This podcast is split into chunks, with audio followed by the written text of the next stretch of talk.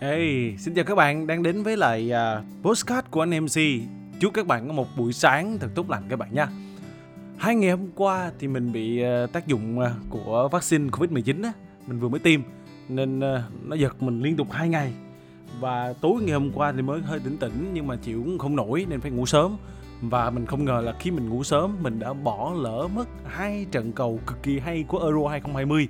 Đó là trận Pháp với lại Thụy Sĩ và Tây Ban Nha với Croatia thực sự mà nói đó là hai trận cầu này khi mình coi lại highlight trên uh, trang youtube của VTV ấy, thấy wow tuyệt vời.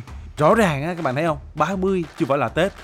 Và còi kết thúc trận đấu chưa vang lên thì tất cả vẫn còn ở phía trước. Đó vẫn là cơ hội để mà Thụy Sĩ có thể gỡ lại. Và cuối cùng và cuối cùng trận đấu kết thúc với tỷ số 3 đều và trên chấm 11 m để đá luân lưu thì Mbappe niềm tự hào của cả một dân tộc Pháp, của cả thế giới này về một cầu thủ trẻ đã có sự phát triển vượt bậc từ các kỳ Euro lần trước cho đến World Cup để giúp cho Pháp đoạt được cúp vàng World Cup. Đã là người bị lịch sử gọi tên khi mà sút trượt trái phạt đền cuối cùng. Và Thụy Sĩ thắng Pháp, không ai có thể nghĩ ra được điều này. Thụy Sĩ dẫn trước Pháp, bị Pháp dẫn trước và nỗ lực lội ngược dòng để ghi bàn gỡ hòa ba đều kéo qua tới hai hiệp phụ quá kinh khủng quá hay đó là lý do mà mình muốn mời các bạn hãy nghe podcast ngày hôm nay của anh MC với chủ đề là chỉ cần bạn còn sống thì thành công sẽ không bao giờ rời xa bạn. Và nhân vật đã truyền cảm hứng cho mình ở chủ đề này đó chính là Sylvester Stallone, một trong những ngôi sao điện ảnh Mỹ nổi tiếng và thành công bậc nhất. Nhưng mà chúng ta sẽ không nói quá nhiều về những gì mà ông ấy đã đạt được mà chúng ta hãy nói về những ngày tháng xa xôi khi mà Stallone chỉ là một diễn viên vô danh, ông phải vật lộn với những vai diễn nhỏ và thường xuyên bị từ chối trong các buổi thử vai.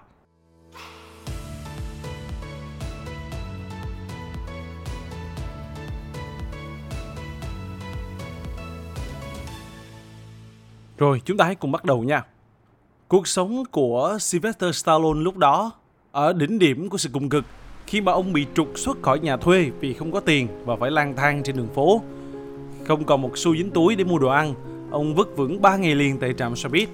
Ông đã phải nén nỗi đau để bán đi chú chó của mình, người bạn đồng hành mà ông vô cùng yêu quý chỉ bởi không có gì cho nó ăn cả. Ông bán cho một người lạ gần một quán rượu với giá chỉ 25 đô. Ông kể rằng khi ông trao người bạn đó của mình vào tay người lạ, ông đã bước đi và nước mắt giàn dụa.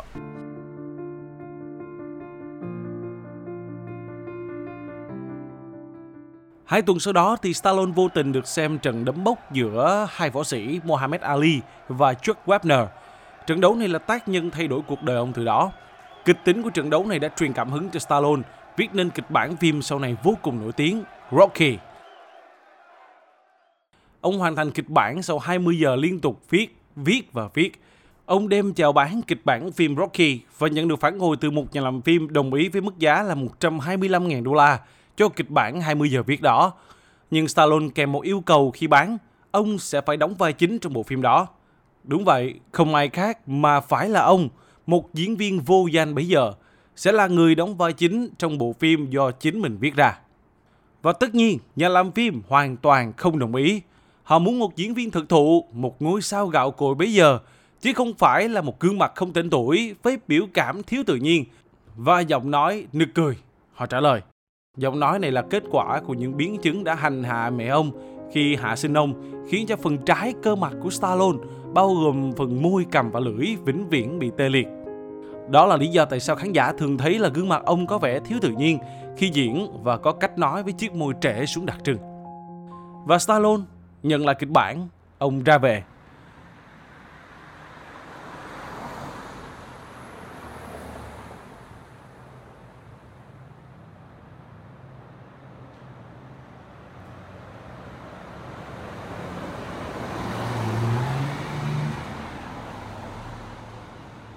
Một vài tuần sau, nhà làm phim đó gọi lại cho ông.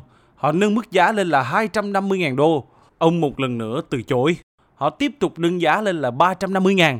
Ông tiếp tục từ chối. Họ muốn kịch bản của ông, còn ông lại chỉ muốn mình sẽ là vai chính trong bộ phim. Ông từ chối tiền khi mà tiền ở thời điểm đó là thứ mà ông vô cùng thiếu, là nguyên nhân cho những bi kịch liên tiếp bây giờ của ông. Tất cả đó là niềm tin để thực hiện được mơ ước.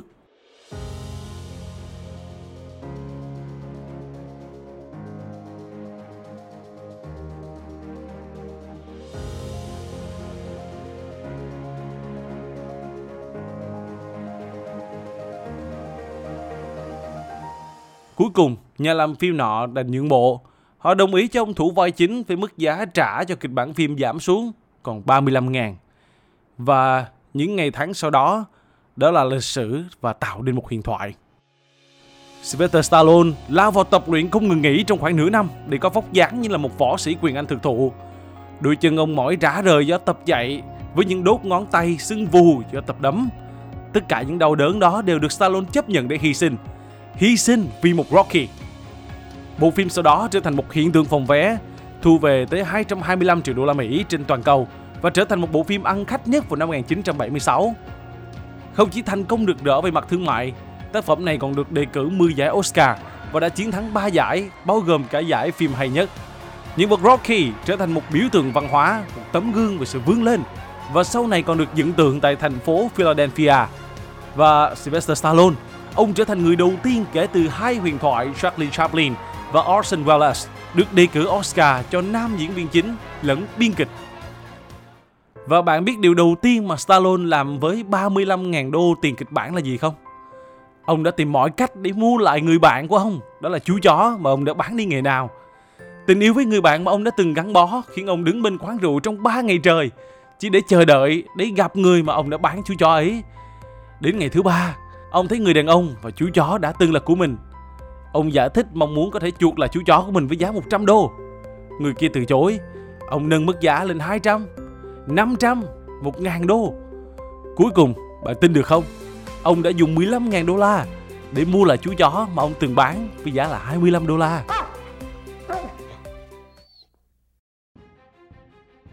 Và ngày nay, chúng ta biết đến một Sylvester Stallone vô cùng thành công, một huyền thoại phim hành động với quá khứ đã từng rơi vào những bi kịch cùng cực. Nhiều có, gian nan, đúng là rất tệ. Rất tệ các bạn. Nhưng nếu các bạn nghĩ về ước mơ của mình, ước mơ của các bạn là gì? Một ước mơ mà bạn vô cùng mong muốn sẽ biến nó trở thành hiện thực trong thời gian sắp tới. Với bất kỳ ai, cuộc đời cũng ném đầy những gian nan, khó khăn và thử thách vào các bạn.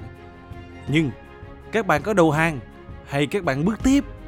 Chính bạn không ai khác. Chính bạn mới là người quyết định cho cuộc đời của mình chứ không phải do người khác.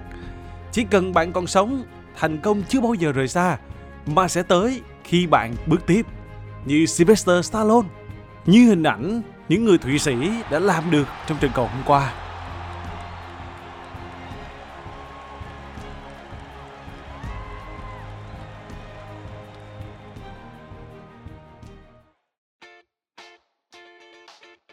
Đó là nội dung ngày hôm nay của Postcard anh MC. Chúc các bạn có một ngày tốt lành, chúng ta tiếp tục nỗ lực, bước tiếp để thực hiện ước mơ của chính chúng ta. Cảm ơn các bạn đã lắng nghe.